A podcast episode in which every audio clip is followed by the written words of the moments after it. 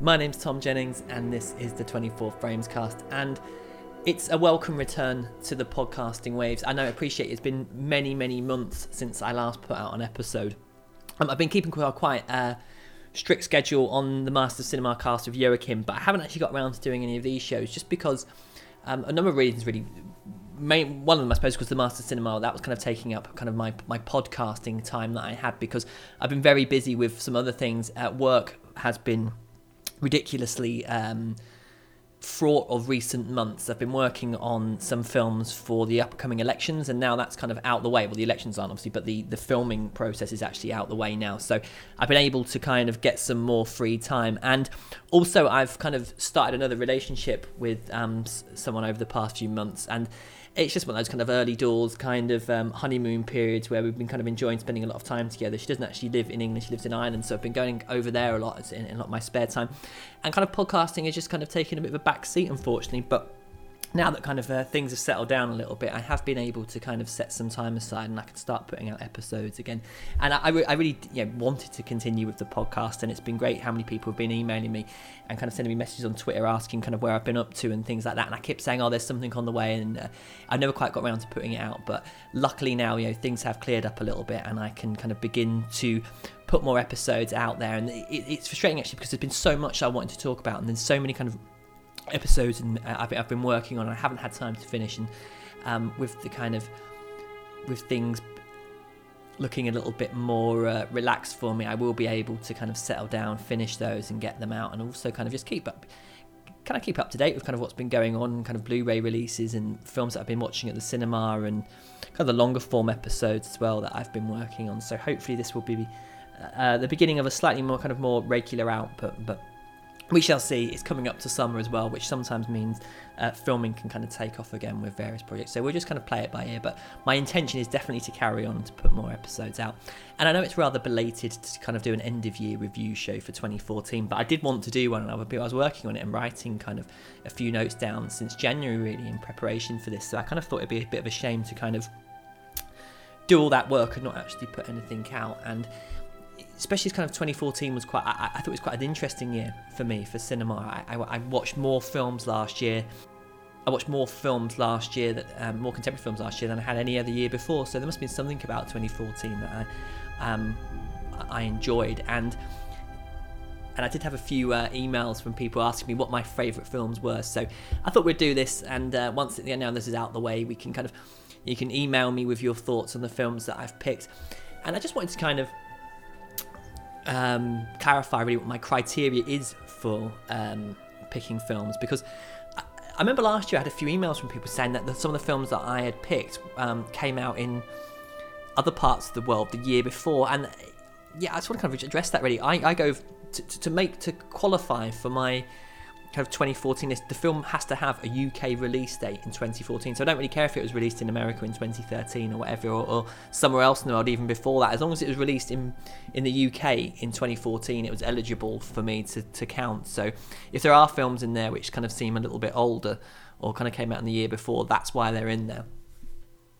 What I kind of found in general, what I found about 2014 was that I seemed to watch a lot of films that I thought were okay or good interspersed with some films that I thought were truly great. Now, at least two of the films on my list um, are easily two of the best films I think I've ever seen, and possibly some of my favourites of all time, and would definitely make uh, a top 100 list if I, if I were to kind of to make one of those. And I felt that the majority, though, did fall into this category of feeling quite average, and at times frustratingly located in a middle ground whereby, with a few simple improvements or perhaps omissions or additions, they could have been so much more to me. And I've been wondering kind of you know, why this was the case. And for me, I felt that sometimes filmmakers were being a little bit too reserved, perhaps, rather than really kind of pushing the boat out there. They're more interested in sticking to a kind of slightly more formulaic approach. And it seemed to be a recurring theme in many of my trips to the cinema kind of a promising opening, an intriguing middle, and a slow slide to the familiar and overall underwhelming experience.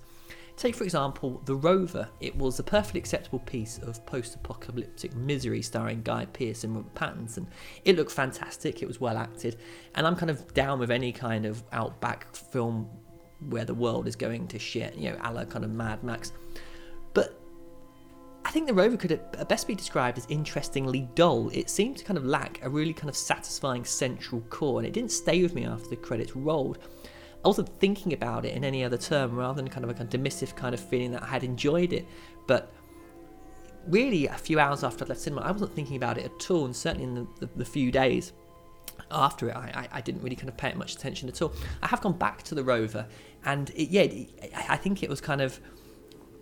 It didn't really hold up that much on kind of second viewing either. And the, the same went for Blue Ruin, which was a similar story that felt like a good old kind of premise that that it was it didn't really kind of have a, much of a satisfying whole. It was good but never great, and I kind of felt it could have been more than and I, I, kind of I was wondering kind of what, what, what why was this, and it just seemed to me that it was a very kind of familiar story, and I'm I'm kind of down with kind of seeing familiar stories as long as they're kind of told in an interesting way. And what I found really was that after kind of the, the kind of the initial setup of Blue Ruin, I was kind of just sat there really going through kind of almost predicting in my head where the film was going. And what I found was that it did go to the places where I thought it was going to go to. And I, I don't know whether my expectations for kind of cinema had become too high.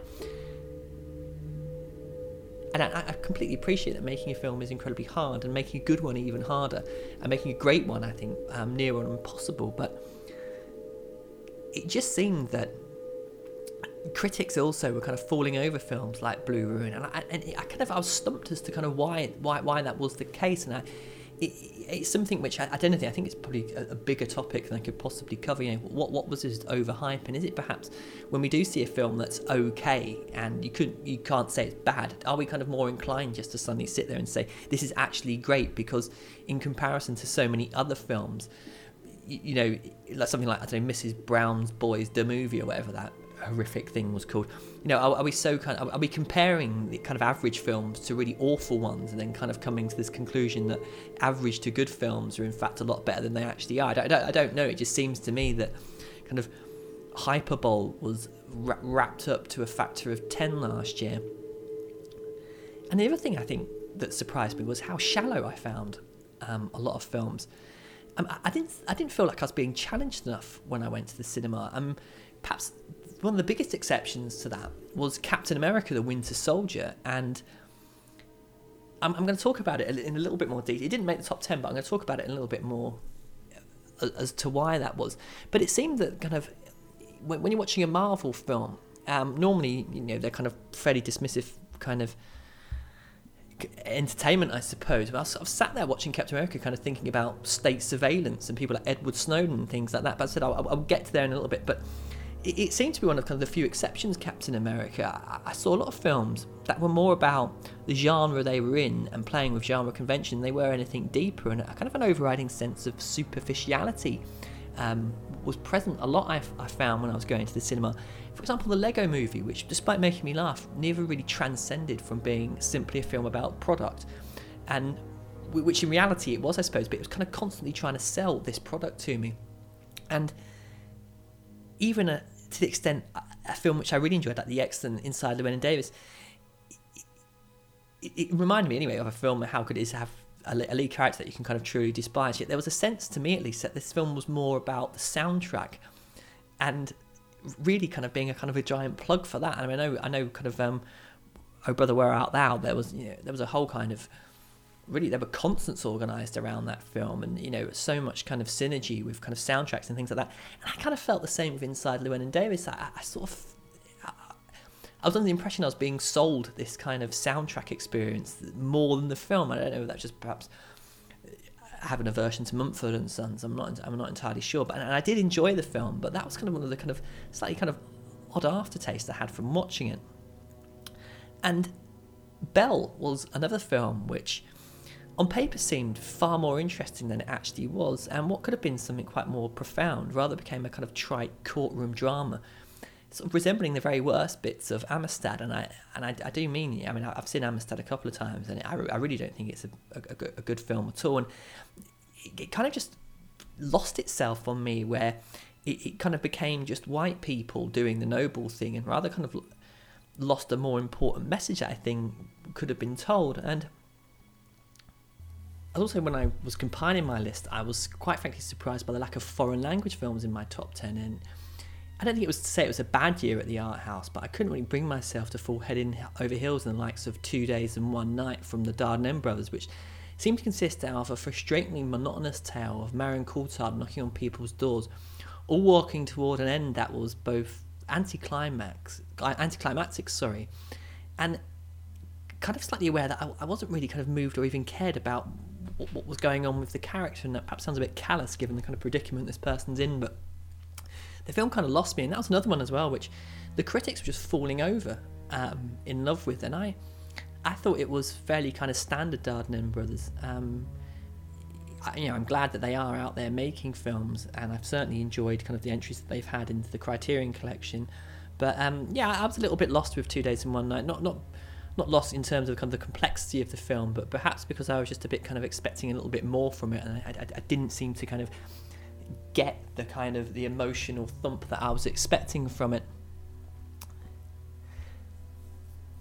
And I, I guess it's kind of time as well, really, to kind of talk about the films which almost made the top 10 um, and were kind of kind of worthy of praise anyway and one of those was um, mood indigo which was a brilliant piece of kind of crazy fun, really, from Michel Gondry that was both kind of off the wall mental and kind of utterly tragic, and also introduced me to the greatest easy listening song ever in the form of Boss Gags Lowdown. Uh, the Congress was a kind of slightly baffling film at times, um, but also frankly amazing, starring Robin Wright Penn as herself caught between a kind of real world and a kind of Matrix type virtual reality. It was a type of science fiction film that I wish we kind of had more of. Clearly, it had a decent sized budget, but nothing in the regions of the tens of millions that it seems to cost make something like Transcendence, which was a huge overblown. Um, I don't know if it was an awful film, not, but I seem to get into it. But the Congress was one where you could tell it was kind of made. You just kind of the, the, the budget had gone on the creativity of the film, and it, it, it didn't seem to kind of detract from what was one of the more unique films. And I really need to go back to it. Actually, it's it's well worth checking out. If you live in the UK, you can actually see it um, on Amazon Prime as part of the streaming package. So I definitely recommend seeing it. Um, Ida seemed to be a film that critics loved, and as did I. And it was certainly a visual gem of the film, um, kind of that four three framing in black and white.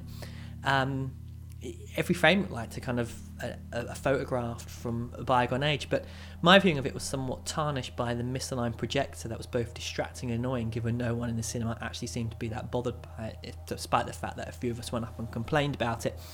And the other thing that was skirting my top 10 was Starred Up, which was a tough British prison drama um, that was incredibly brutal and moving, and not the type of film that I'd be in a hurry to see again, but certainly a gripping experience. Um, slightly marred by everyone speaking in South London accents the entire time. But uh, to say I enjoyed it would be wrong, but to say I actually got something out of the experience of watching it, I certainly did. And the, the Wolf of Wall Street was bar none the most enjoyable film I saw all year. I actually laughed my way through the entire thing. Um, it wasn't hard not to love Jordan, and DiCaprio in recent years become one of my favourite actors. And clearly, him and Scorsese have a great working relationship. It seems to bring the very best out in each other, and it's really totally rewatchable as well, despite its immorality and the it, it's ridiculously good fun to watch. Winter Sleep, um, they follow up to Once Upon a Time in Anatolia. Um, this film came with me with huge expectations, and as many of you know, um, Once Upon a Time in Anatolia was my favourite film from a couple of years ago. And for the most part, I was with it until, without giving much away, what I kind of seemed it reached a climax that just did not seem to ring true for me um, from the film that I had been watching. I simply did not buy the actions of one character, and at three hours plus running time, I, I kind of left with a feeling that this had kind of gone. What had kind of gone before had kind of been unserviced by a kind of slightly kind of clunking ending. And just to point out, I have never been to a film where there's been so many walkouts. And I, I mean, this was a hard slog to get through. Um, at, at, times, I, I was like, God, it, it, sounds awful to say it, but and Winter Sleep looks amazing. it's well acted. you could hardly describe it as gripping, I suppose. And it's a film about so much nuance that you have to kind of really pay attention with it. And I, I, I think there's a, a, a, an argument to be made that films like this need to have an intermission, and we need to kind of bring that back because it, it was a punishing watch, and I, I think I counted in what was a fairly packed cinema. It was only a small screening, but there must have been 60 odd seats in the cinema. I counted at least 15 people walked out before the end. And I, I, I was kind of, as they were going, I, I suppose the film snob in me wanted to kind of say something or kind of be quite smug the fact that I wasn't walking out. But I, I could kind of understand it. I, I, was thinking, you know what, just go out and when this comes out on DVD and wow, Blu-ray, whatever, just rent it and watch the ending. But I stuck with it and um, I it was an interesting cinematic experience. It's not something I'd run back to, and I don't blame anyone. I, I think it's a film that's made for um, watching at home, where you can kind of have a little bit of a break if you require one. Um, another film that narrowly missed out was Joanna Hogg's Exhibition. Now, this was a film for about 20 minutes I kind of hated because how can you really like a pair of artists living in a designer apartment um, who are uh, upper middle class who really, you know, it seems kind of strange to say it, but it's hard to kind of root for these types of people, I find. And um, the film did, in the end, win me over um, because it, I felt it was a kind of very honest portrayal of a relationship inertia. Um, yeah, I mean, obviously you have kind of like scenes which are you, one of the, the the female character in films is kind of performance artist, and there's a bit where she's like, I know she's like wrapping herself up in duct tape or something like that, and some of the acting was a little bit clunky at times, and these people were ever so, you know just these tortured intellectual types, and it I, I could see why someone would um, kind of not like it or kind of dismiss it, but it, it kind of it, it, got there to me in the end, and I think it was it was quite familiar really for anyone who's kind of been for that kind of relationship breakdown type thing when you kind of live in a house with someone and it's amazing how far you can grow apart despite the fact that you live in such proximity to someone else and um, yeah that's something that resonated with me and I, I I could understand the kind of the situation the characters were in and Hogg is a director whose work I think yeah I'm looking forward to kind of going back to and seeing more of in the future. Um, I think she's certainly kind of won me over with this one. Um, I suppose I have to mention superheroes and Marvel and all that, and by far I think my favourite um, kind of Marvel superhero film of the year has to go to Guardians of the Galaxy. Um, and yes, it has that kind of big spaceship thing crashing on the city at the end, but uh, that, that, that, kind of blights all Marvel films, I think, in the end. But this was great fun from beginning to end. And Chris Pratt has to be one of the most watchable leading men I've seen in a long time. But I think Captain America: The Winter Soldier was an immense film, um, a product of the kind of Snowden WikiLeaks age. It goes into territory that I didn't think Marvel would ever kind of go near. And when you're watching a superhero film questioning the notion of patriotism in the modern age, I can only give the film plaudits. Um, what Marvel have done with Captain America, I think, is really is really good. They've taken a potentially jingoistic Fox News patriot character and thrown him into the modern age and make us ask fundamental questions about liberty and what patriotism actually is you know, is Chelsea Manning a hero or a villain? And I think if you answer the questions that is the latter, then perhaps this is a film that might not resonate with you as, as much as it did with me. But um, I found the biggest disappointment, perhaps in the superhero genre, was X Men: Days of Future Past. And yes, I enjoyed it on some levels, but overall felt like a giant reset for the next spate of X Men films. And it effectively rendered all the other ones um, completely redundant, which, in the case of X Men: The Last Stand, is not a bad thing at all. Um, mercifully, now as well, The Hobbit has come to an end, and on viewing all these films back to back, I can now attest that in truth they do very, very little for me. Um, they're of course great to see visually, um, but again, I, I, suppose on that, I, I, just feel like they just do exactly what Lord of the Rings did. I mean, there's so many shots of, you know, the camera swooping over incredible landscapes, showing them all on horseback or walking, and um, I just don't feel any kind of connection to these characters at all. Martin Freeman simply does not make Bilbo uh, um, endearing enough character for me. Um, he feels like he's being directed rather than giving a performance of his own making. And the film tells us a backstory that we already kind of know and various subplots that are neither really that interesting or add anything to the overall experience of the film. And on the whole, I found them to be kind of quite dull and uninteresting, really. The Battle of the Free Army was like watching someone play Prince of Persia at times, and the the bits where I was supposed to cheer were to me more kind of eye rolling than they were joyous. And I hope, I really hope this is the last that we see of Middle Earth on film. My gut says there could be more to come, um, but I, I, just think now it's just time to kind of, kind of leave these alone because they've done their job. They've made an absolute truckload of money, and I guess that's the appeal of the studio.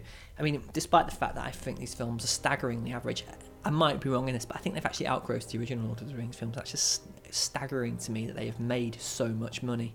But I guess it's time as well to talk about films that I saw this year that I really, really disliked, and of which there were three that really sprung to mind. And the, the dubious award for the worst film I saw all year was George Clooney's Monuments Men. And make no mistake, this should be a, a, fun film, and it isn't on any level whatsoever. Every joke or gag fell completely short with me, to the point whereby I was just itching for it to end. And I don't even know how I got to the end, quite frankly.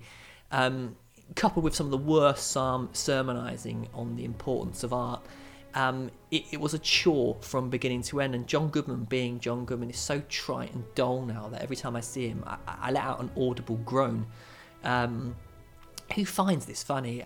Um, you know, why is it funny? I, I, I don't know. It, it, actually detracts from something like The Big Lebowski. I think actually makes him less funny in that now, which is just tragic, really. Um, Lars von Trier and I stopped talking after Antichrist, and we became kind of friends again after Melancholia. But Nymphomaniac, um, he can just fuck off now and delete my number for good. This film is so bad, I actually could not take my eyes off it.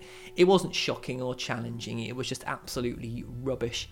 Um, I'm beginning to resent the likes of Charlotte Rampling and Stellan Skarsgård for always being in these films. It's like, you know, I know he's your mate, but seriously, this really was just terrible. And the one film, and this is, and I'm not, I haven't put this in here to be deliberately contrarian or try and stir up some kind of debate, but Wes Anderson's The Grand Budapest Hotel annoyed me almost so much I could almost hear the, the, the hipsters tweaking their beard in appreciation of this. Um, I've just had enough of it all. This film did nothing for me other than remind me how great Rushmore is and how annoying his films have become to me now. Um, I suppose there should be another award I should give out for the most sheer mental, and that goes to Darren Aronofsky's Noah. Um, I don't honestly what to think about this film. It is so utterly crazy. I mean, it's a kind of if you see it as a kind of a science fiction film set on an unnamed planet, then it's it's mentally good fun. I, I honestly, I was speechless whether to know it was is genius or rubbish, and of course it caused outrage outrage amongst the religious community, which made me love it even more. Ken Ham's review of it is one of the most genuinely hilarious things I've ever read. Um, in which he actually breathes a sigh of relief that he, he didn't subject his wife to see it because it, it, was just so it was so awful. And manages to plug his uh, version of Noah as well because obviously that's going to be a lot better but you can tell that this is Aronofsky's passion project and like all passion projects you can imagine him kind of haranguing anyone within earshot at various Hollywood meetings trying to get money for it. Um, and I'm glad it exists. I even own it. I picked it up for the grand the grand um, sum of £3.49 on Blu-ray from Amazon Marketplace and I can kind of see myself going back to it. I, I, I, did I did really kind of I was perplexed by it, and I, I'm always kind of intrigued to go back to those types of film. Okay, so Noah is a good way to segue into another aspect of film in 2014, which was us constantly consciously aware, sorry, of how many truly brilliant soundtracks there were during the films that I was watching. These weren't just kind of soundtracks that I enjoyed during the films; these ones that I've gone back to independent um, and just listened to them on their own. In fact, I would say as I will probably get there. One of these was probably one of my kind of albums of the year, but it's kind of real standout ones really. Um, kind of Mika Levi's for Under the Skin, Patrick Doyle's for Calvary, um, Clint Mansell's work in Noah I think was, is, is brilliant as well. And as, uh, despite what I was saying about Inside Llewyn Davis, I, I, did actually enjoy the soundtrack. I did pick it up, um, even though it does have Mumford and Sons on it.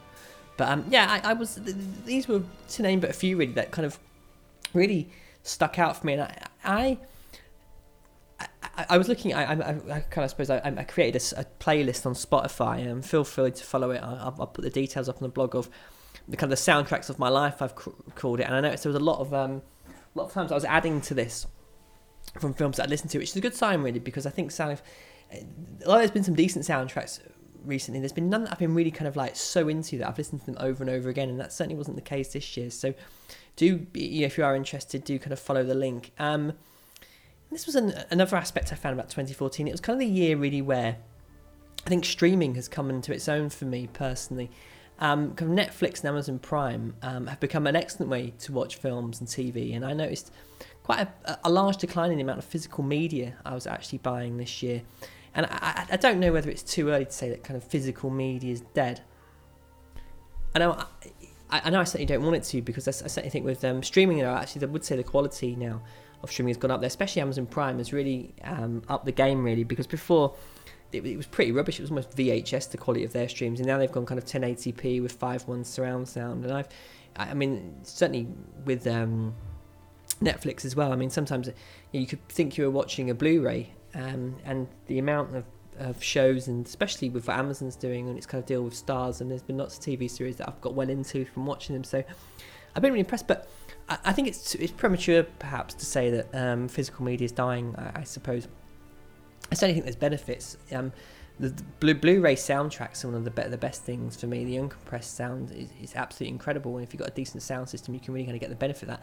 And I don't know if that's going to be coming or is really that kind of much in demand to come to streaming services. It'd be interesting to see which way it's going. But I mean, I um, perhaps I got a bit more kind of discerning with the films that I've actually been buying. I noticed I wasn't buying kind of new Blu-rays today they were coming out. I was being a lot more picky about what I was doing, and certainly obviously I was picking up kind of Criterion Masters of Cinema titles. But um, it, it's going to be interesting to see what they're going at. I do think this is the, the, the rise in the niche label. People like Arrow, um, they've, become one of those kind of prolific boutique labels, um, and I, think kind of buying from these type of people is always a pleasure, really. And I think to a small extent, you know, kind of the investment, you know, ensuring that kind of back catalogue and rare titles are going to get released, and it's something we've spoken about before the Master Cinema cast. I'm pretty certain I have on this as well. So, yeah, I think I've got a, a little bit more picky, but certainly just some of the, the the um, films I bought on Blu-ray last year, especially the older ones, some of the transfers that I, I got to see were absolutely incredible. So I guess as well that kind of, we can kind of talk a little bit about kind of TV series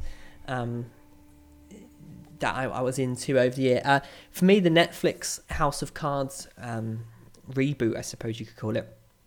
Um, despite the second season being um, pretty at times pretty tough to follow, um, American politics is um, seems incredibly convoluted, um, and it, it, was demanding but extremely rewarding television. I thought a lot of the time, and I was, I'm always down with Frank Underwood. I think he could be one of my favourite baddies, and Kevin Spacey just plays him so well.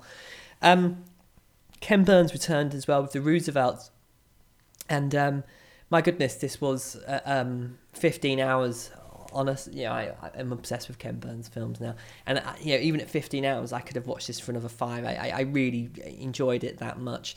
Um, Brian Cox, I think, did his best series yet with Human Universe. I can really recommend checking that out. Um, it was, yeah, I, I, it was pretty mesmerizing actually, and that does lead me to talk a bit about the kind of the reboot of Cosmos because before I watched um, this new version, I went back and watched the original Carl Sagan series and I found that infinitely more interesting. This and this new Cosmos, it felt like it was still really interesting, but there was a certain I don't know. I think it was a bit too Hollywood for me at times. Um, Nigel deGrasse, uh, whose name I can never pronounce, I can't remember it off the top of my head, but that guy, Nigel thingy, um, he's a really kind of genial kind of a guy.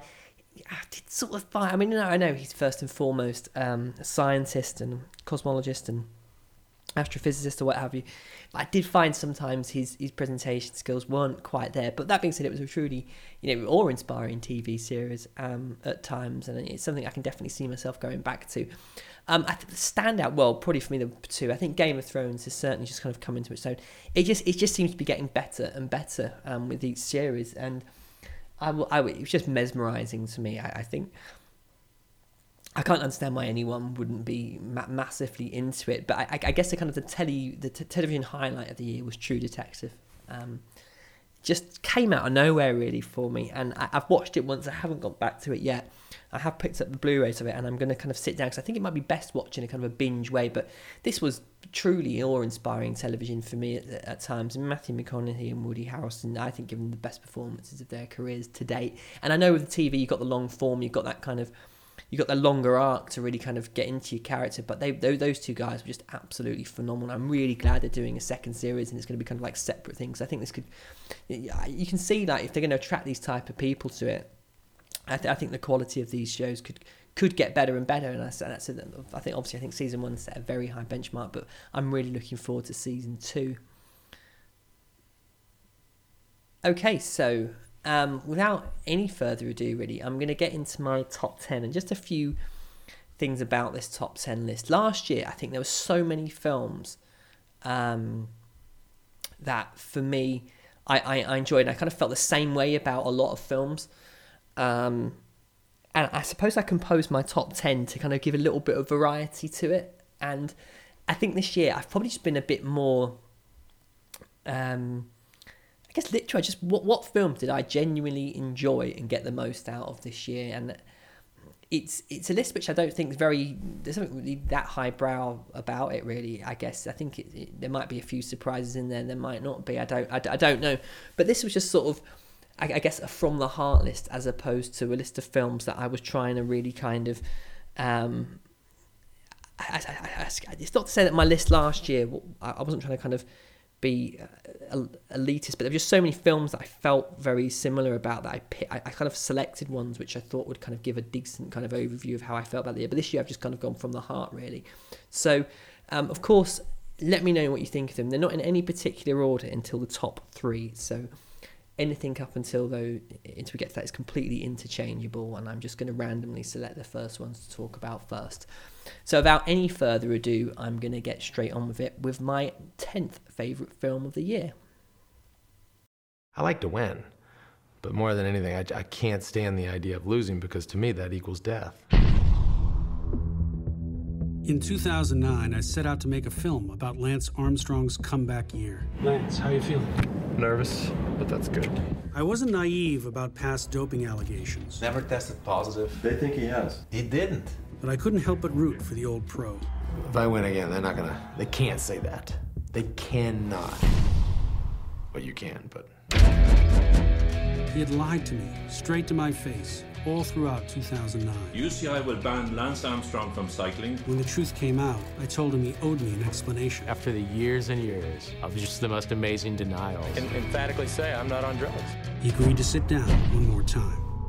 I certainly was very confident that I would never be caught. The gift that he has is his gift as a storyteller. A cancer survivor overcoming the disease comes back and wins. Yeah, they liked that.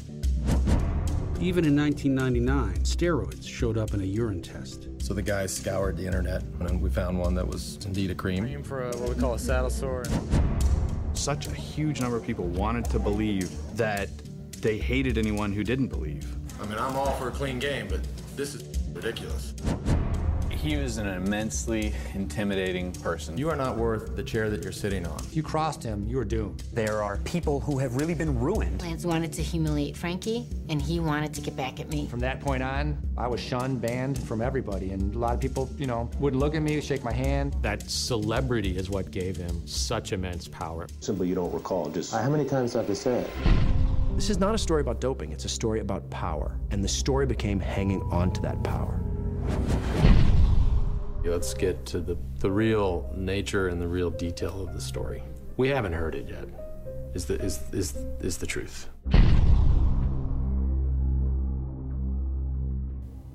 Okay, so someone once asked me why I didn't wear a Live Strong yellow plastic thing around my wrist, and it was quite simple, really. Was I thought they were a load of corporate crap. I found the adverts to be incredibly annoying. I didn't really know that much about Lance Strong, but the fact he was best mates with George Bush annoyed me. So, to be honest with you, I just decided he was a bit of an arsehole and I wasn't really going to get down with this. Then came along Oprah, and this was also infused with a love of cycling that came from the 2012 Olympics. And Sonny had a keen interest in Armstrong, and I took a degree of smug satisfaction knowing that I had suspected possibly. I was completely correct when I thought he was one of the biggest arseholes on the planet. And it is, and it, well, the Armstrong story really was a perfect story. It was the all American hero who had survived cancer to win the Tour de France seven times, who in 2009 came out of retirement to show the world he could do it again and raise millions for charity at the same time. Only, this wasn't a fairy tale story, it was a complete and total sham. Cover ups, lawsuits, and lies upon lies, and Armstrong by no means was the only bad apple. He was a poster boy for a generation for one of the most famous people in the world who amassed a fortune of over $150 million. His fraud was so breathtaking it actually beggars belief.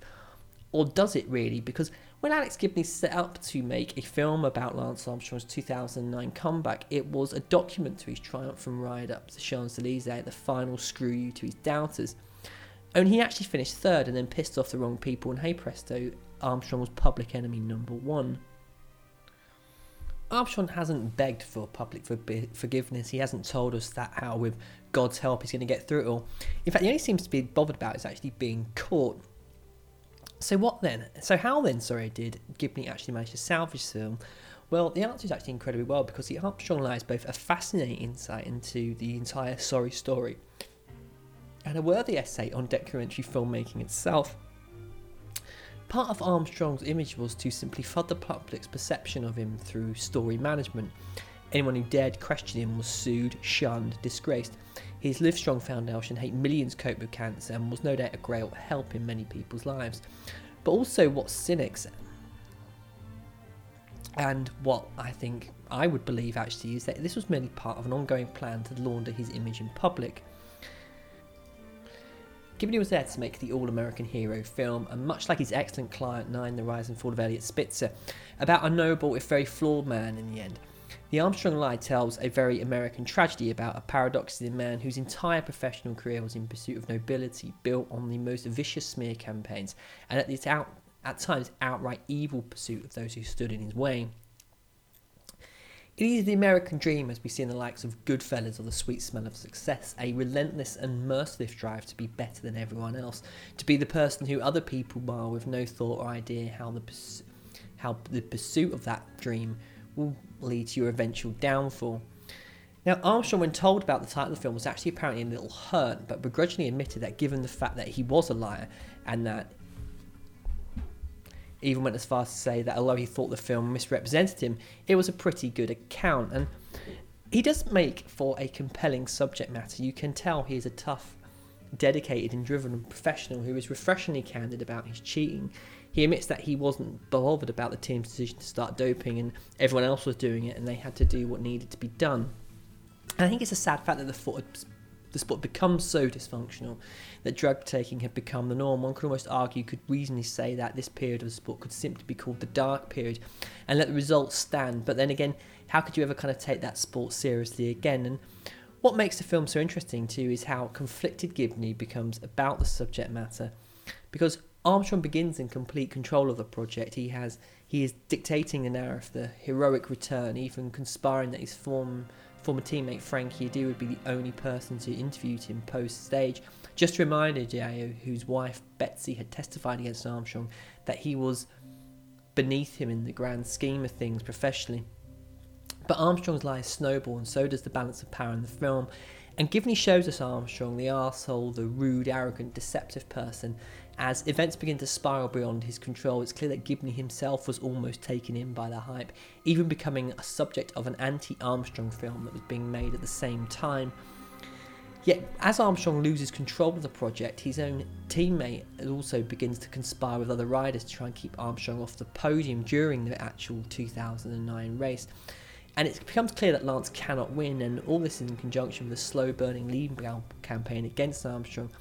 And I, I got the impression kind of Gibney was beginning to turn the screws on him a little bit because why did why because the film's all kind of central premises you know why has he come back and you know why is he continuing to lie? And it seems it's kind of questions that Gibney's asking himself post the kind of post all this coming out. It's not something he's actually trying to consciously think about at the time. And the kind of thing I was thinking was whilst was going on is how does he actually manage to kind of salvage this film?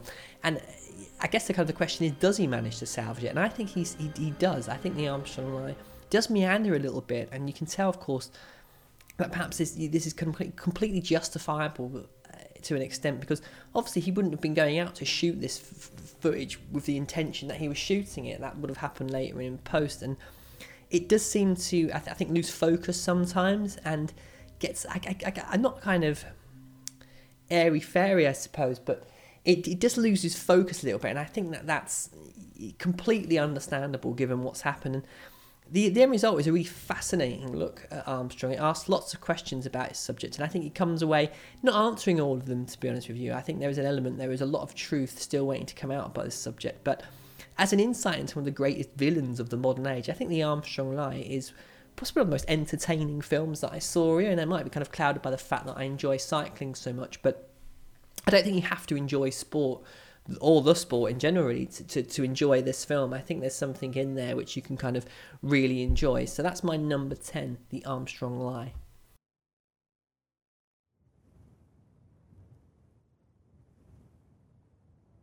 Dear Sir, I am planning to walk across the Australian desert from Alice Springs to the Indian Ocean, a distance of 2,000 miles.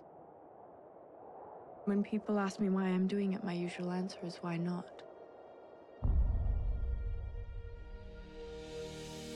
Your plan is ridiculous. Why don't you just shorten the trip? Tully and I will come with you. I just want to be by myself.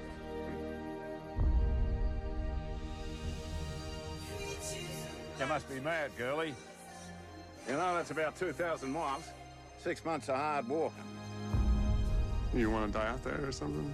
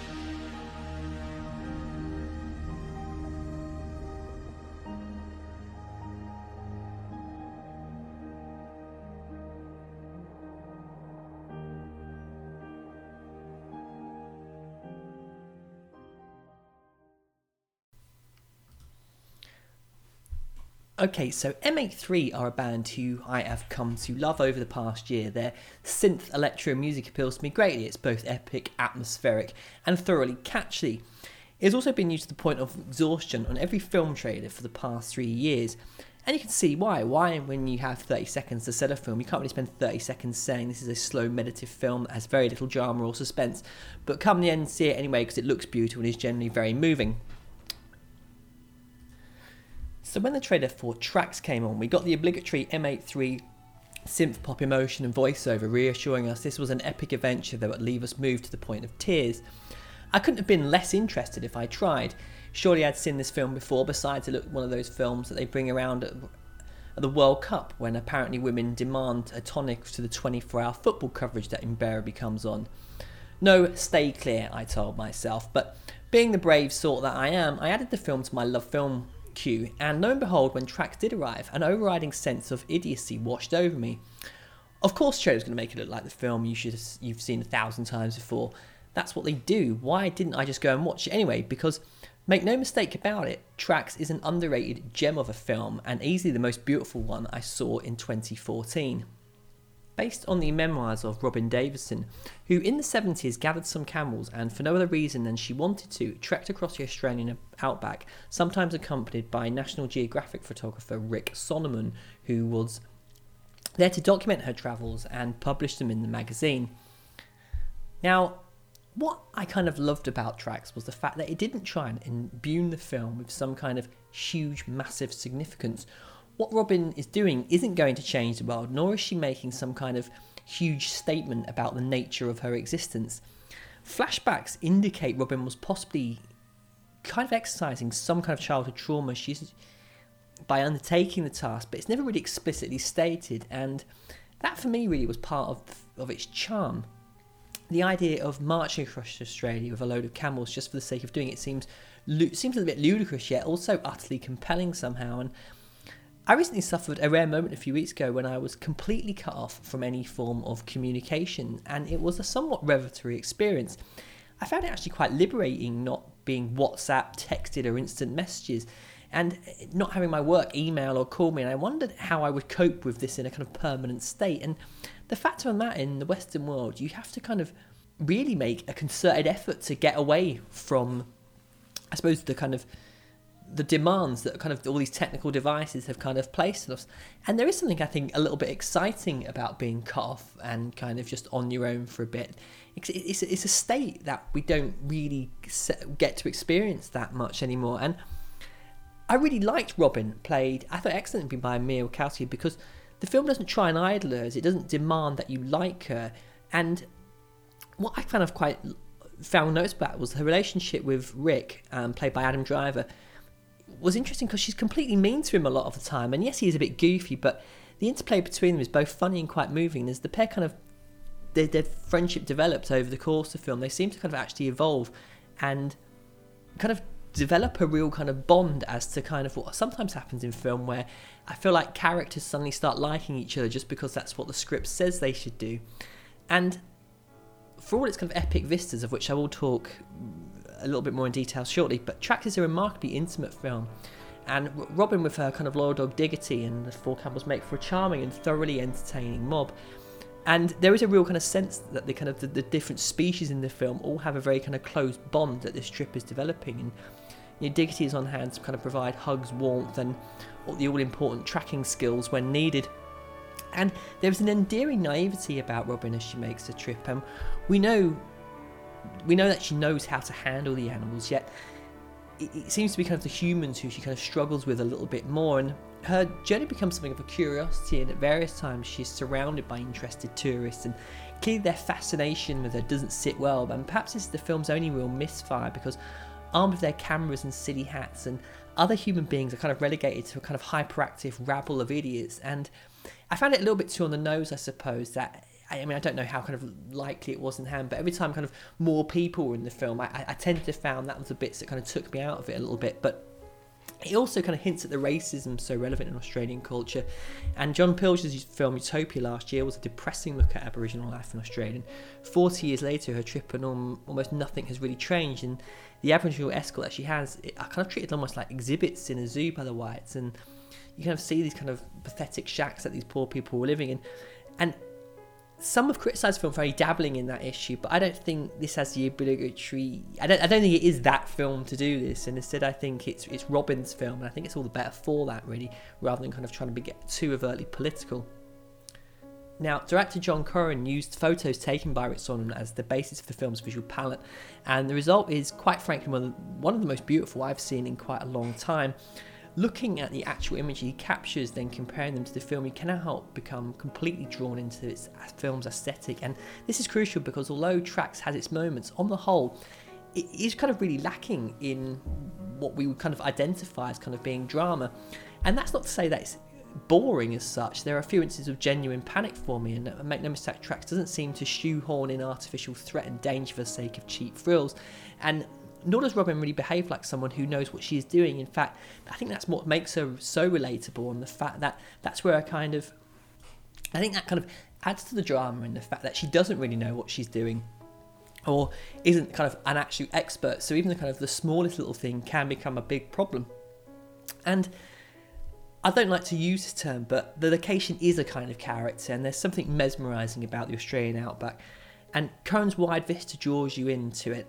And I think it's very much a kind of location which has dominance over man. And it, you know, water is scarce. There are various animals that want to attack you, and well, the biggest threat really comes in kind of randy bull camels. And the outback is both romanticised and respected by the film. I think there's a duality between the hostility and the beauty, beauty makes for a natural dramatic tension. And this doesn't try to compensate for the forced moment of dramatic instances. And indeed, come the end of tracks, I will openly admit that I could have quite happily been with this film for a good three hours. It doesn't try and say you should do this or make pretentious claims that what Robin done has changed the world somehow. It just tells this very simple tale of someone who, for whatever reasons, probably best known to themselves and always will be, did something that many of us can only dream of doing and probably will never do. And I found it to be a hugely uplifting film, emotional and thoroughly captivating. And it's kind of a pity really it failed to ignite because this is a film that I think um, I have every intention of going back to, and I think it's something which might come as a kind of a pleasant surprise to a lot of people.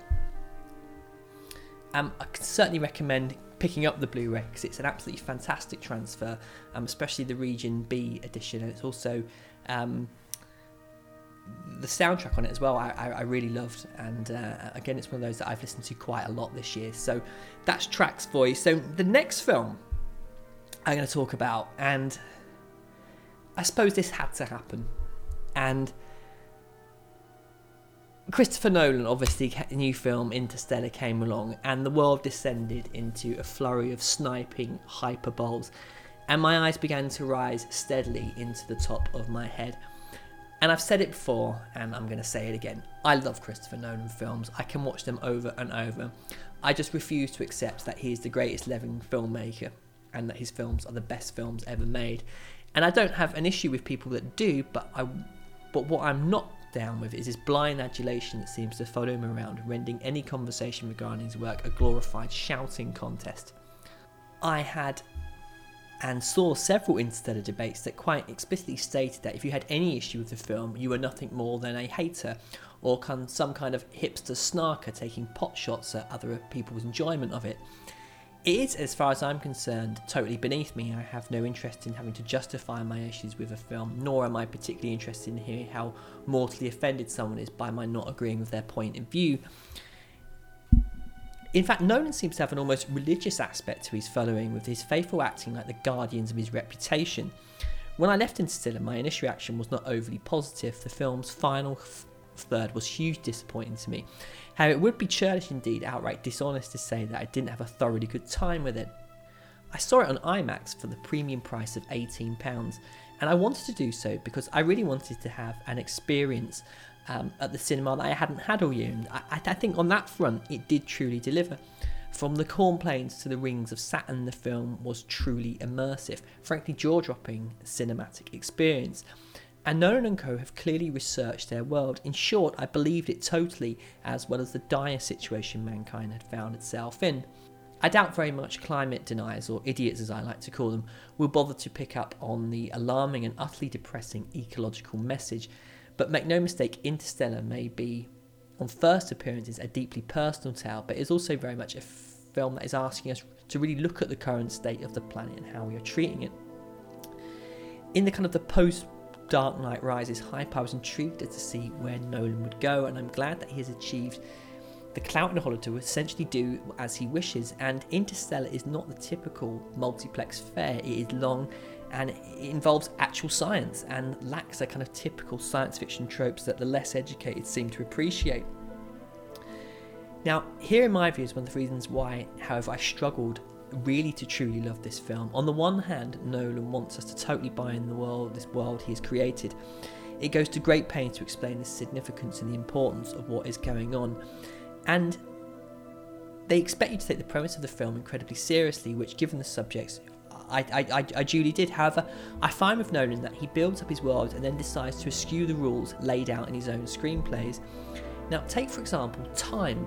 We are told every minute on the planets that these astronauts visit has consequences relating to years on Earth, and it's entirely scientifically plausible and frankly mind boggling when given further thought.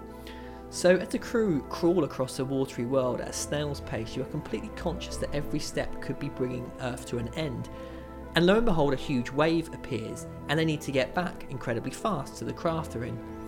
So, having told us how important time is, Nolan, in an in undeniably visually cool way with his robots, which I loved by the way, suddenly swing into action, pick up the crew, and hurriedly whisk them back to the ship. So I'm sat there thinking, well, presumably they could have done this when the, when when they actually landed on this planet in the first place. Surely it would make sense. They just have just wasted years plodding along with mankind on a knife edge, and yet Nolan just showed us that he has a solution to this issue, and has not, opted not to use it until a dramatic situation has occurred. And we need to make a distinction here between what we could call a plot hole and lazy screenwriting.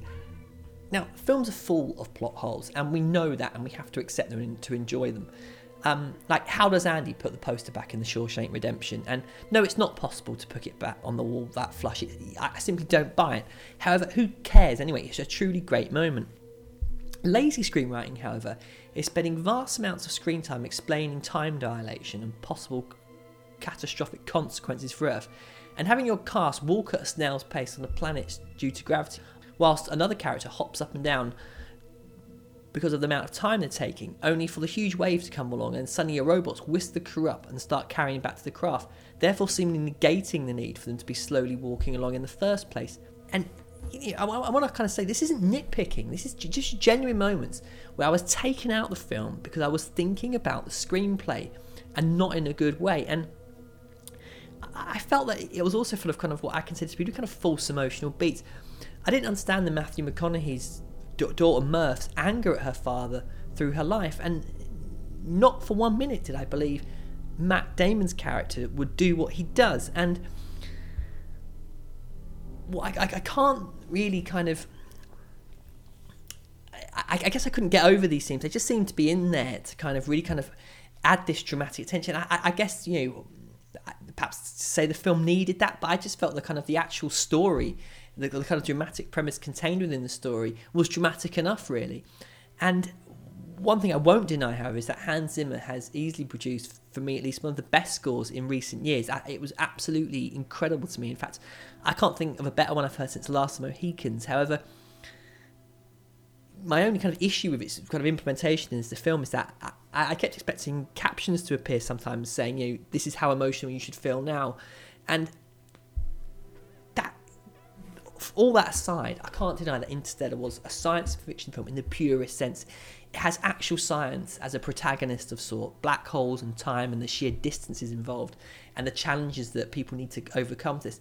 But also like gravity showed us just how inhospitable spa- inhospitable sorry space is. Interstellar shows us just how ins- awe-inspiring and terrifying a place is too there's so much we don't know about what goes on out there. And this film appealed to that side of me really because i can't get enough of all kind of things celestial but i went into Interstellar, kind of having watched both the original and new series of Cosmos, and how it was the original that kind of captivated me so much with Carl Sagan offering these kind of tantalizing glimpses of what might be out there and it, in a way, kind of makes it all seem so strangely real. And as the Endurance floated past the rings of Saturn on the IMAX screen, I was genuinely awestruck, and I could not take my eyes off the screen. And I won't deny, at one stage, I actually gasped. And Nolan's work here kind of reminded me a bit of David Lean in some parts, and I think he was doing what for space, what kind of David Lean did for the desert, and just the amount of time he spends building these worlds makes for um, I do get this kind of impression you kind of you really are kind of exhibiting, you are really inhibiting these places, and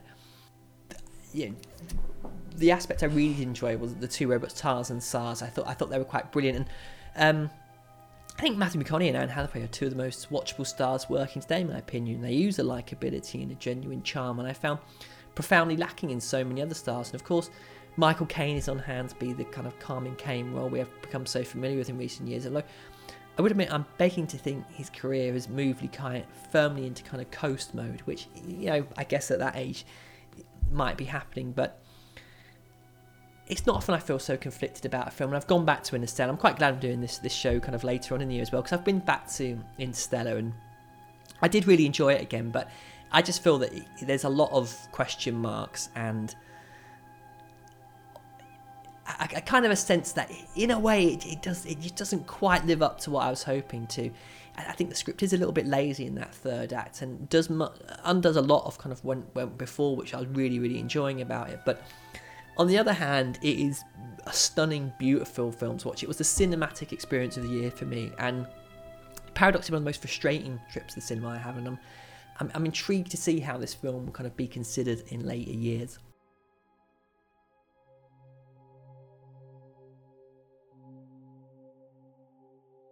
I was okay, what makes a good marriage?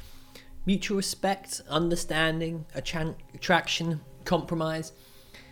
Perhaps something being in love might help. Well, David Fincher's Gone Baby, um, his latest film and possibly the most enjoyable one to date, takes an almost Hitchcockian style look at the nature of marriage through the eyes of entertainment news, trial by media, and the rather depressing conceit that long term relationships breed not only contempt but simmering hatred.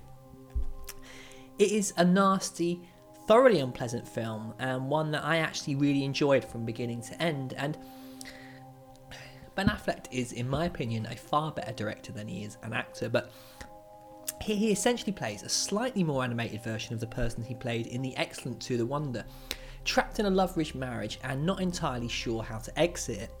Affleck is not treated as the poor victim, he's, on the evidence provided, a pretty crap husband um, unattentive, sexually exploitative, and selfish, and seemingly indifferent to his wife's needs. Wife Amy, on the other hand, played by Rosamund Pike, is kind, generous, and generally only happy to support him and nurture him.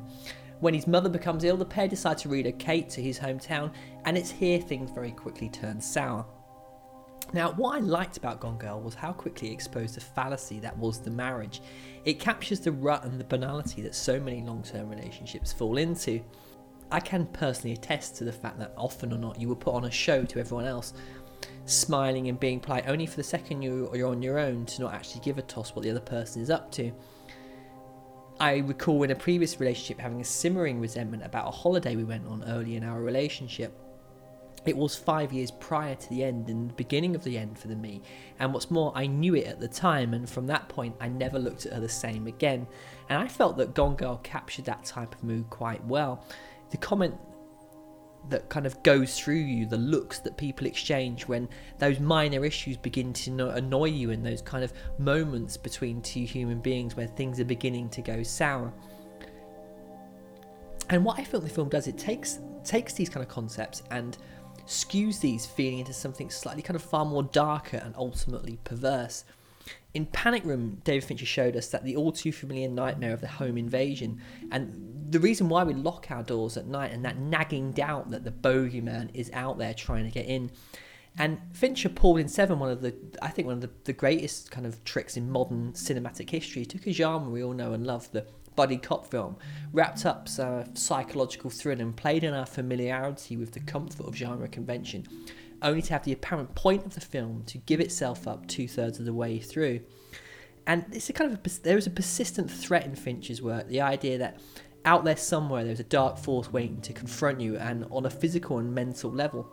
In Gone Girl, the sanctity of marriage is torn apart the idea that behind the facade of suburban life, even in our most private of private lives, we are constantly fighting some kind of dark fear.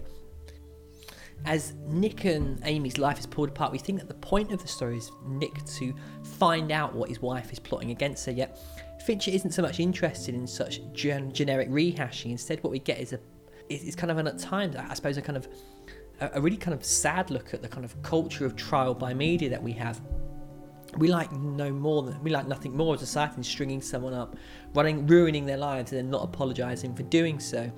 And in the smartphone age, where a reputation can be destroyed in seconds, the film exposes the darker side of the modern world, where our, obsession with the lives of others often eschews the morality of what we are actually kind of obsessed with them for. And the Pistorius trial, I think, was a perfect example of this. There was no reason to broadcast the trial other than for the entertainment of seeing a famous person be tried for killing his girlfriend. And the media's scrum and analysis of it to me was quite distasteful. Um, at the end of the day, a girl had her head blown off, and uh, for the legions of armchairs lawyer, it became almost kind of a game of sorts, trying to second guess his motives and what had actually happened.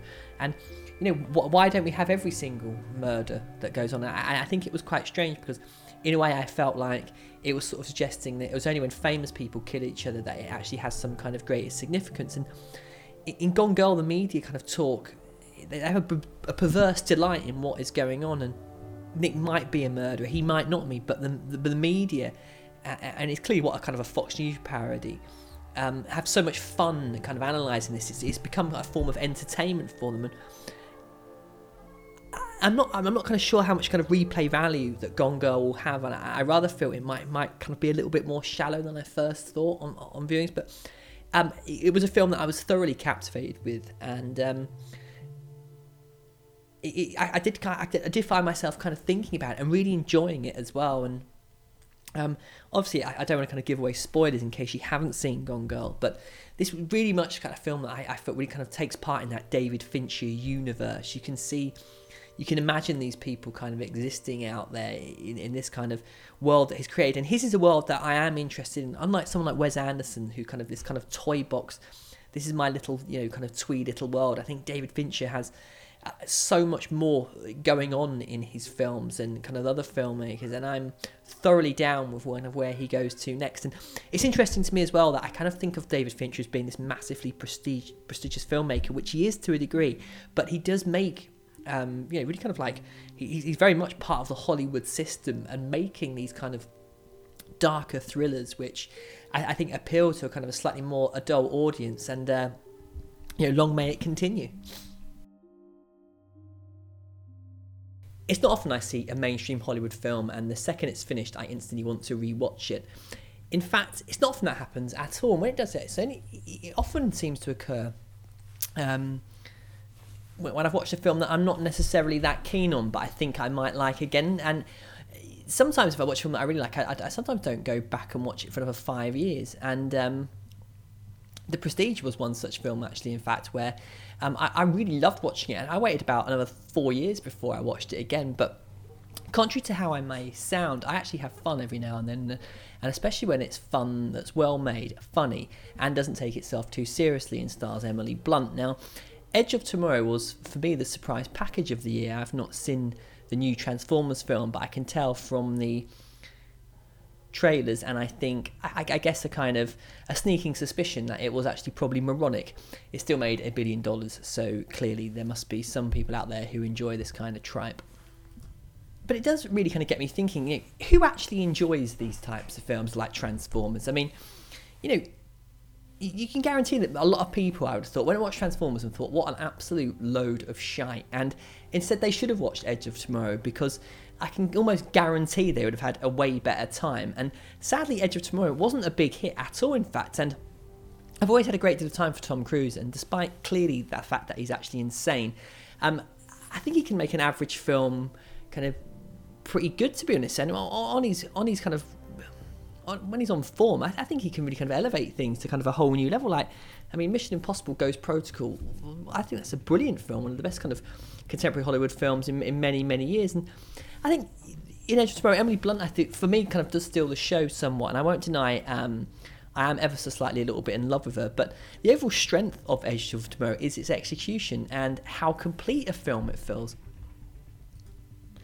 And by complete, I mean every single element of it seems to work. And what I like about it, it doesn't try and reinvent the wheel here. It's not even that original, but rather kind of like it, it almost seems that everyone who is involved in it, from the screenwriters to the actors, knows how to make a solid, if not exceptional, piece of pure entertainment. And and D- Doug Liman, I think, plays into the film's strengths. The, the, the, script, the script is witty to the point and plays on the cast and its considerable visual skill with aplomb. And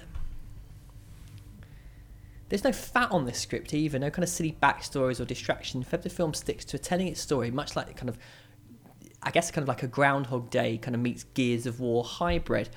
And of course, the film eventually has to kind of explain itself and why all this is happening. And the answer is so incomprehensible. I rather kind of get the idea they may have just started off as a concept long before the story was really kind of thought out about much. That that kind of, like I guess, kind of planned out that much is what I'm trying to say. But that aside, I think Edgemore was fun. I could barely contain my joy watching it, and I've, I've gone back to it. I've seen it again, and yeah, I it, doesn't seem to kind of get any worse having kind of knowing what it's all about and what the ending was. In fact, I think I kind of enjoyed it, and even more perhaps. And this is the type of film which I think I want. I, I want more films like this. I, you know, they're, they're, these are films. They're the perfect kind of tonic to more kind of heady material, and I mean, if you haven't, I, really kind of suggest kind of giving it a go because it wasn't helped by a truly awful trailer and the kind of pointless debate surrounding its name. Edge of Tomorrow was, for me, a, a big budget film that truly delivered, and sadly, some have dismissed it on the Cruise factor alone. And his star may be waning, I think, but you know, he, he has kind of made a kind of a welcome kind of return from the kind of the truly average of but science fiction, perhaps I think it's come to take itself a little bit too seriously of late. And I think Edge of Tomorrow knows the genre can be fun, and in that respect was a hit with me from beginning to end. And I, I think it kind of drew comparisons in a way with um, John Carter, which is considered. I, I read quite an interesting thing saying like uh, the problems with John Carter, and an article the other week, and it was, it was saying all the problems. The problems with John Carter, it didn't make any money. Um, that that was its problem. I think if it had been a massive success, people would still be talking very fondly about it. And it's certainly a film that I really liked. And I, am not entirely sure if Edge of Tomorrow was a, a, kind of a catastrophe, but it certainly didn't perform as well as expected. And it, I think for some reason um, we associate box office with quality sometimes, and that's something people really should kind of get out of the way because this was, yeah, easily the most enjoyable film I think that I saw oh yeah, I, I, loved it from beginning to end, and uh, definitely well worth checking out. And I would just say as well that um, I bought the Blu-ray of this and it had the 3D Blu-ray attached to it. And as an up conversion goes, I think it did actually add something. Um, it was it was a really good conversion. Um, I, I, would say first and foremost, but yeah, some of the battle scenes, kind of the way they were kind of stretching off into the into the distance on the screen, did look really good. And uh, yeah, absolutely loved it. So do check it out.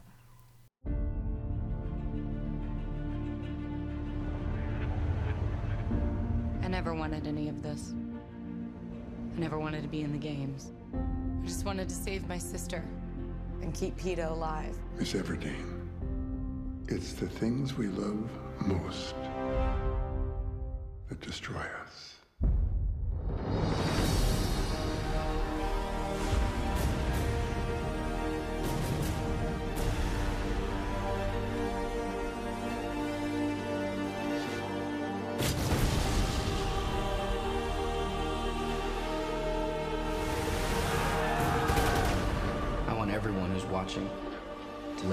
Lay down their weapons now. You're alive. Peeta is the capital's weapon, the same way you're ours. You will rescue Peeta at the earliest opportunity, or you will find another Mockingjay.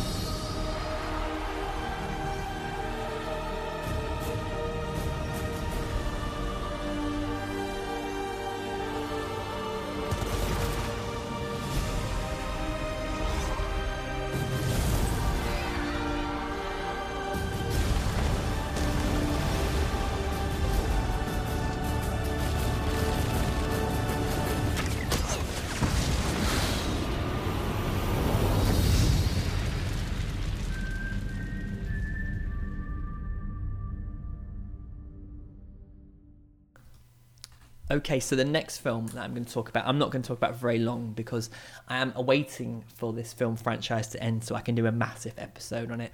And it might not come as much surprise if you do know me and um, follow me on Twitter and things like that. But the film I'm talking about um, was The Hunger Games Mockingjay Part 1. Um, now, I've read a lot of people kind of say that they didn't like this film. They thought it was a bit too plodding and a little bit too meandering. And yeah, it does suffer, I guess, from the fact that they've kind of chopped the last book in two. But I'm not in t- I'm, I'm not in the least bit bothered um, that they've done that. I, I wish they'd chopped it into three because I. I, I think these films are absolutely brilliant um, on every level, and I'm gonna literally you're gonna get hours on me talking about this. But I was um, I'm just so surprised at how gutsy these films are and how dark they are and how salient they are to the modern world. And they're just ex I, I think they're so expertly executed in every way. And I think you know I am a fan of the books and I, I think these films have actually I think they've surpassed those in terms of quality which um, yeah feel free to kind of rip me to shreds. But yeah the Hunger it didn't I, I could have easily put the, the last Hunger Games in, in in last year's list but no, I'm going to say right now, I, I think this is a really good film. I think it will, once part two comes out, I think, um, and you can see them kind of back to back, or, or I guess you can kind of like do a whole day of the Hunger Games. I think this film will kind of really kind of stand out. Absolutely amazing image of the film. At times I was reminded of, um, for example, seeing the, the footage of Gaza last year after the Israeli bombing campaign, and then that kind of brilliant, almost zero dark 30 kind of raid at the end. I, I just think this film is hitting so many spots and doing it so well. And um, Jennifer Lawrence as well as Katniss, I think this is an outstanding role and a, a, a, a really decent female lead, and we don't seem to have that. I think she's become as iconic as Ripley has in the Alien franchise. So, um, yeah, cannot wait for part two and to watch all these films. And uh, yeah, be prepared for a very long and boring episode. Well, hopefully it won't be boring. It might be um, highly entertaining for you, but um, I, I, cannot hide my Hunger Games love, and you will be hearing a lot, lot more of those in the future.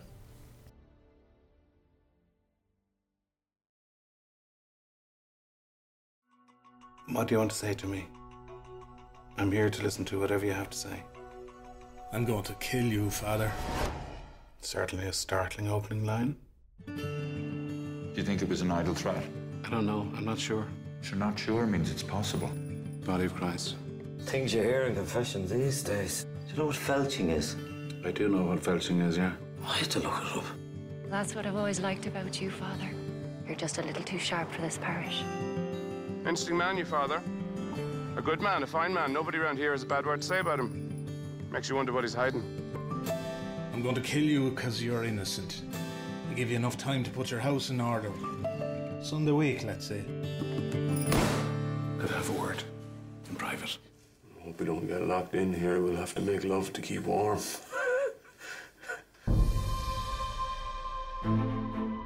Finish with all your gobbledygook. Every life is sacred, Frank, for God's sake. Some are less sacred than others. The commandment, thou shalt not kill, does not have an asterisk referring you to the list of instances where it's okay to kill people. What about self defense? It's a tricky one, all right. What does this man want? There's no point in killing a bad priest, but killing a good one, that'd be a shock. I call the fire brigade, Father. Takes a lot of nerve to burn down a church. I'd say it was the Romanians. They're awful heathens. The Romanians. Nobody wear a grudge against your father, no? Yeah, that could be half the country. Time is gone, you don't even realize it. My time will never be gone. I think there's too much talk about sins, not enough talk about virtues. What would be your number one? I think forgiveness has been highly underrated. Do you not have anything to say to me, Father? Not right now, no. But I'm sure I'll think of something by Sunday week.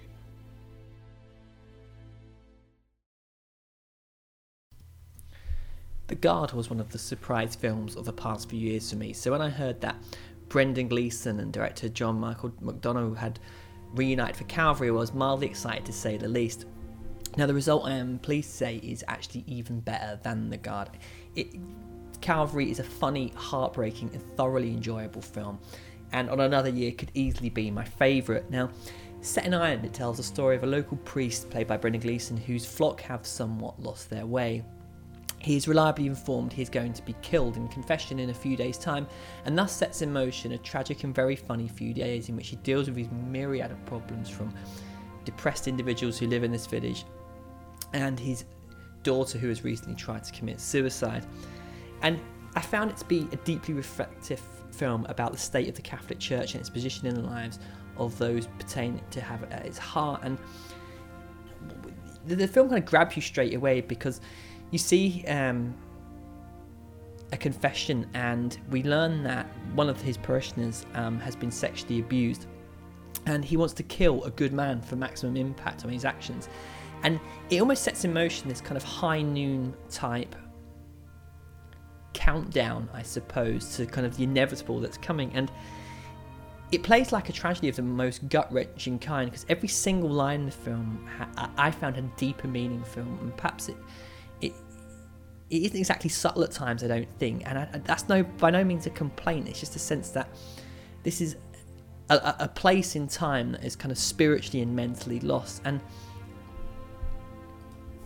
Father James doesn't try to lecture those he serves. He simply wants to help them, kind of prod them in the right direction. And these kind of issues range from kind of things like casual drug abuse, domestic violence, adultery, and he isn't afraid to get in the occasional fist fight either. Now, the arrival of his daughter, played brilliant by Kelly Reilly, um, really kind of gives a further emotional hit to the film. And having tried to commit suicide, she, for basically from a failed relationship, he, you see kind of how Father James is kind of wrapped with guilt over the treatment of her and his dead wife. And being a die-hard atheist, it's easy for me to sneer at the role religion plays in the world. However, what I found myself thinking during the course of this was the fact that these various lost souls in this film need some kind of reconnection with, an, in a sense of their own humanity.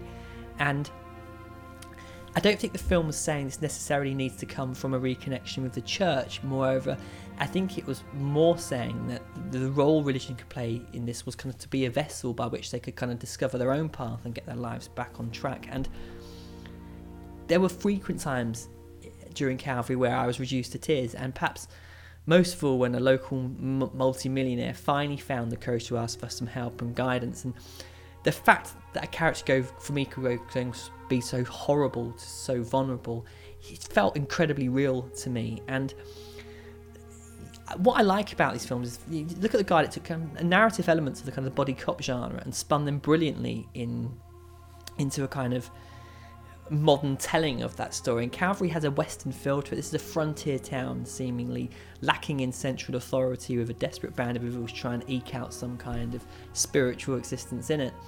And Father James kind of plays like a sheriff in High Noon. You know, we kind of see him kind of walking around trying to kind of I guess reinstate his authority or, or kind of the fact that he should be looked up to. You know, the fact that he is the local, you know, the local priest. You know, people should do, but it seems that he's kind of very vulnerable as well, uh, and those kind of in his sphere of influence. And that he doesn't really command a great deal of res- respect, but I don't think he, you know, indeed he kind of really particularly craves it. He is simply a man trying to do a job that some would consider impossible, and he's kind of anchored to this by his fa- faith, and he feels compelled to do so.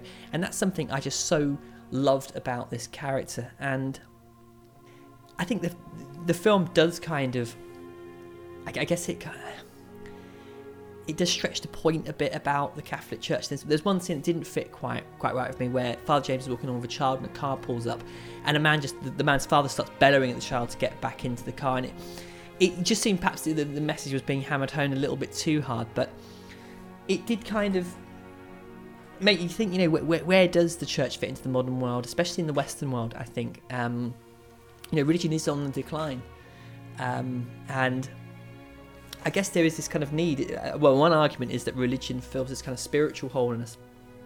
I necessarily don't. I, I don't believe that at all. But I think that that's that's going to be an issue, you know, where you know when people are losing the way, what is it they need? And I don't think this film really kind of offers um, a kind of a neat kind of solution to that issue. Um, I think it's something. It's, it's very much which is. Um, I guess I guess the film kind of suggests that that's something we have to kind of find within ourselves.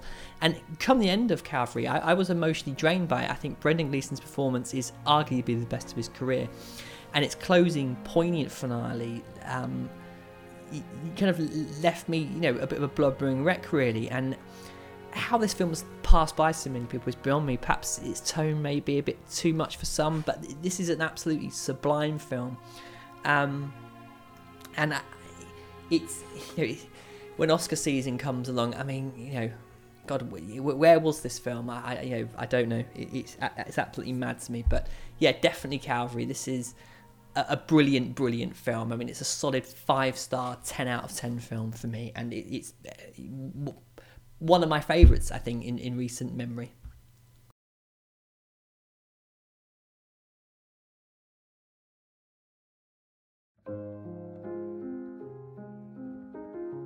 Mr. Theodore Twombly, welcome to the world's first artificially intelligent operating system. We'd like to ask you a few questions. Okay.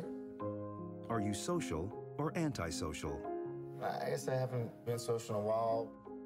How would you describe your relationship with your mother? Thank you. Please wait as your operating system is initiated. Hello, I'm here. Hi. Hi, I'm Samantha. Good morning, Theodore. Good morning. You have a meeting in five minutes. You want to try getting out of bed? You're too funny. Okay, good. I'm funny. I want to learn everything about everything. I love the way you look at the world. How long before you're ready to date? What do you mean? I saw in your emails that you'd gone through a breakup. Well, you're kind of nosy.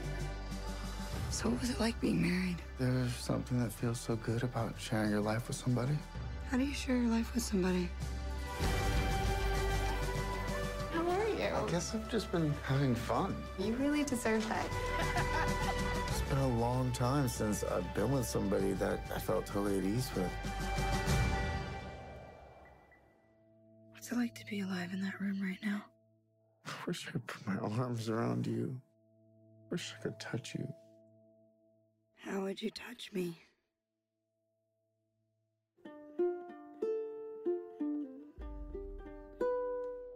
Falling in love is a crazy thing to do. It's kind of like a form of socially acceptable insanity. What does a baby computer call its father? I don't know what. Data. It's so quiet. it's starry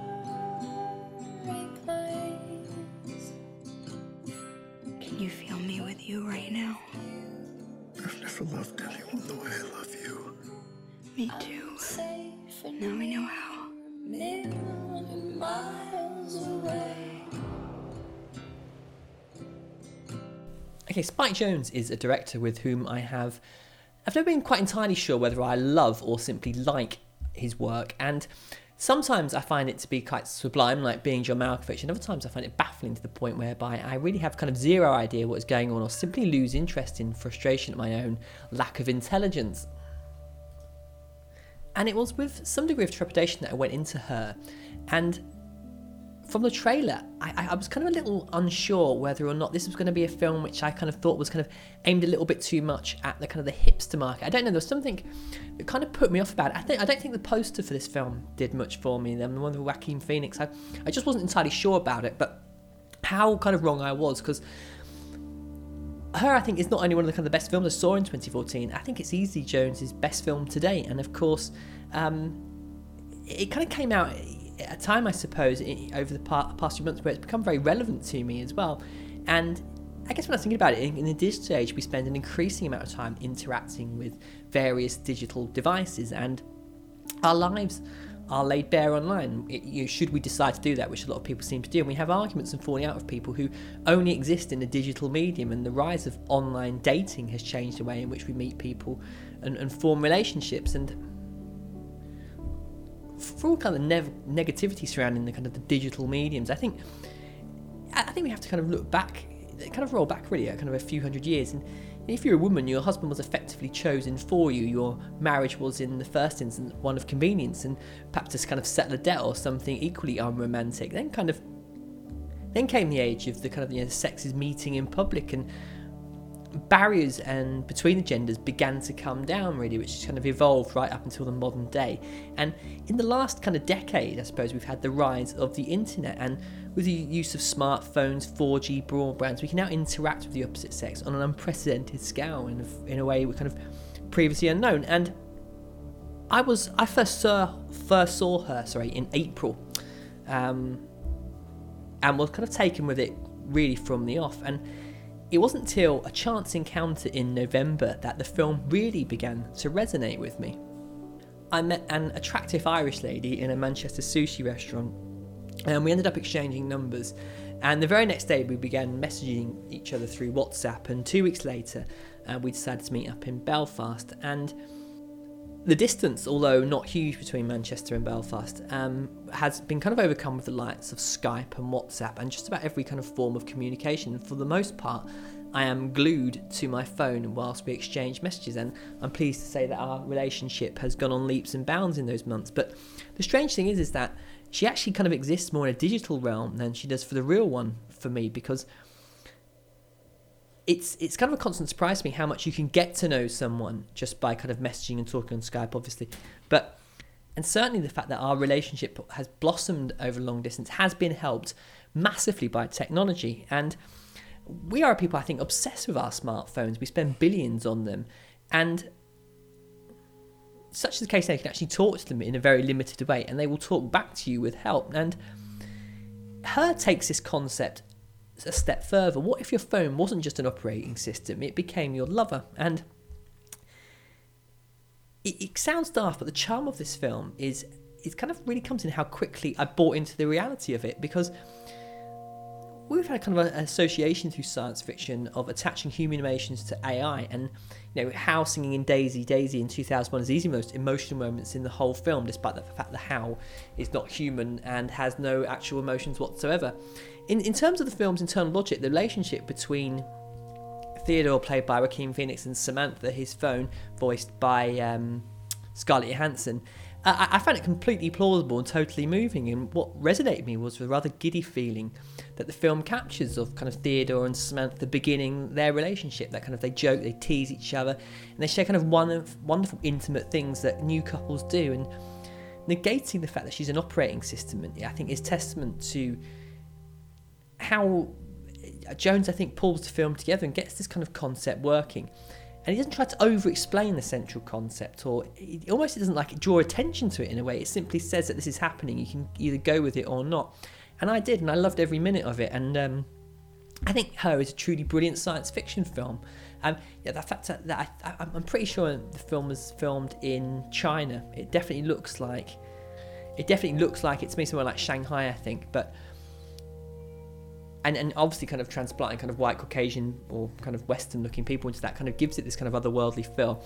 But far from kind of a kind of a dystopian future, it seems that this is a world where one where man has become far more interested in the facets that make up being of human happiness and interactions than actually experiencing. And it seemed quite plausible to me and extremely recognisable that this is a kind of a path that we as a species could go down. And don't, get me wrong, this isn't a dystopian film at all. I just think it's kind of that's the kind of point it was making about kind of relationships and her is very I think it's a very subtle film as well in the way it deals with the subject of love and you know what is love and what makes us attracted to other people.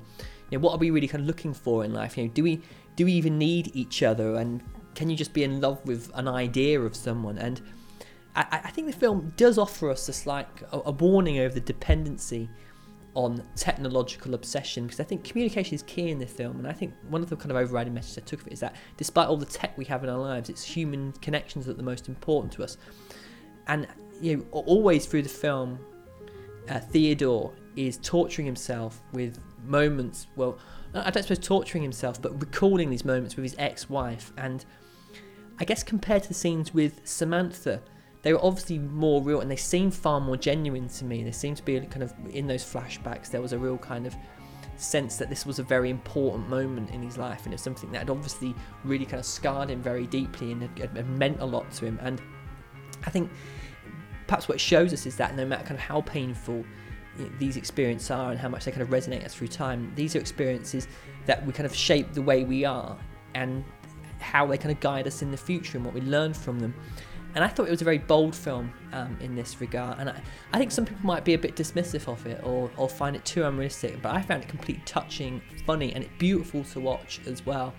And I, I, felt at the time that the, the film actually kind of treaded a path that Terrence Malick sometimes does by looking at the connections between humans and our place in the universe. And in this case, I think Jonze actually does a slightly better job. In the end, we all want love, even if it does come from the strangest of places. And for me, it came in the form of an Irish girl who I met in Manchester on a random night out. And that very morning, I didn't even know she had existed. And if anything, the film tells us to savour these moments and treasure them no matter where they come from. Okay, so my number two and number one films of the year. Well, I've already spoken about them last year, so you can go and find episodes on them. But this, this, this number two came in at Richard Linklater's Boyhood. Um, I, it, it's strange because in, in, in, the time that Boyhood come, has, has come out, although I've not read overly an overtly kind of critical review of it, I have read a few kind of people who, who are saying it's good, but they don't think it's the kind of the masterpiece a lot of people are going about. And I, you know, I certainly um, I certainly do think it's a, a pretty incredible film. Um, had this been made by Francis Truffaut, it, we would be going on about it ever since it'd come out all those years ago. And I think, think about Boyhood. I think it's going to go through a phase of being coming out and being critically lauded, then kind of not so much dismissed but slightly re-evaluated. And I can see, um, I, I can see it becoming a classic a Stonewall classic in a few years to come. I think it's going to kind of refine its classic status. But Boyhood was number two. Like I said, there is an episode on that, so you can go back through the archives and find that. And number one, it won't come as any surprise to anyone. Of course, it was Jonathan Glazer's Under the Skin. Um, I've gone back and watched it again, and I, I, twice, three times perhaps since I, since I last saw it. This this film is still just unbelievably good for me. I, I, I perhaps I've become overly uh, uh, and blinkered by it, and I need to get some space from it and come back to it and kind of watch it again and kind of see if I can kind of find fault in it. But I genuinely believe this is one of the best films ever made, and, and I don't say that lightly. It's definitely one of my favourite films of all time. Um, I think it's a stunning work. I just cannot. Uh, I can't praise it enough. And, and going back and watching it again, Scarlett Johansson's performance in this, I, think is, is so good and just this the way the film is so unsettling to me, and I, I just think this. Every time I watch it, I take something else out of it, which is a, a testament to how good I think it is.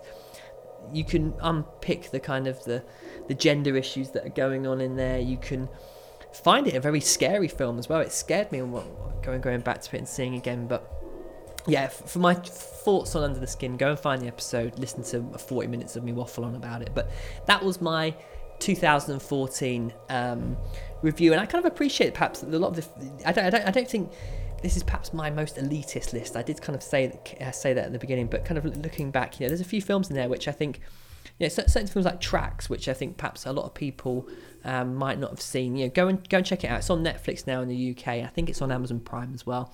Um, it's certainly come down in price on Blu-ray. You can pick it up for six quid. Um, I'm not sure, you know, w- w- if I was to go and do a kind of a revisionist look at this uh, 2014. Um, you know, would would films like Edge of Tomorrow still make it? Would The Hunger Games still make it, or would you know? Uh, would would I would I put Peter Berg's Lone Survivor? I know that I, I, I did love that film, and I, I, I said it might make my top ten. And uh, know, would I replace it with that? And I will uh, happily defend Lone Survivor to anyone who uh, dares slag it off, as I have done on Twitter to a couple of people I seem to recall, um, who thought I was actually taking the piss when I said it was a brilliant film because I genuinely believe it is. But that was my 2014. I'm sorry it's taken so long to get around to doing it. Um, let me know what you think of it. Um, we will try and get some uh, episodes out there soon. There's a bit of a backlog actually of editing and a few ones which I've been fanning around with for ages. But you know, let's try and uh, crack on and let me know what you think. So thanks for sticking with me. Um, follow me, of course, as well on Twitter at 24framescast. Um, I will start updating the blog more. I've got lots of projects on the go at the moment as well. So um, you can follow my other podcast as well, the Master of Cinema cast that I do with Joachim. You can find us on the Criterion cast feed or our own feed at um, moccast.blogspot.com. So do check us out if you want to hear more of my dulcet tones. Many thanks for listening, and I'll be back as soon as I possibly can. Bye.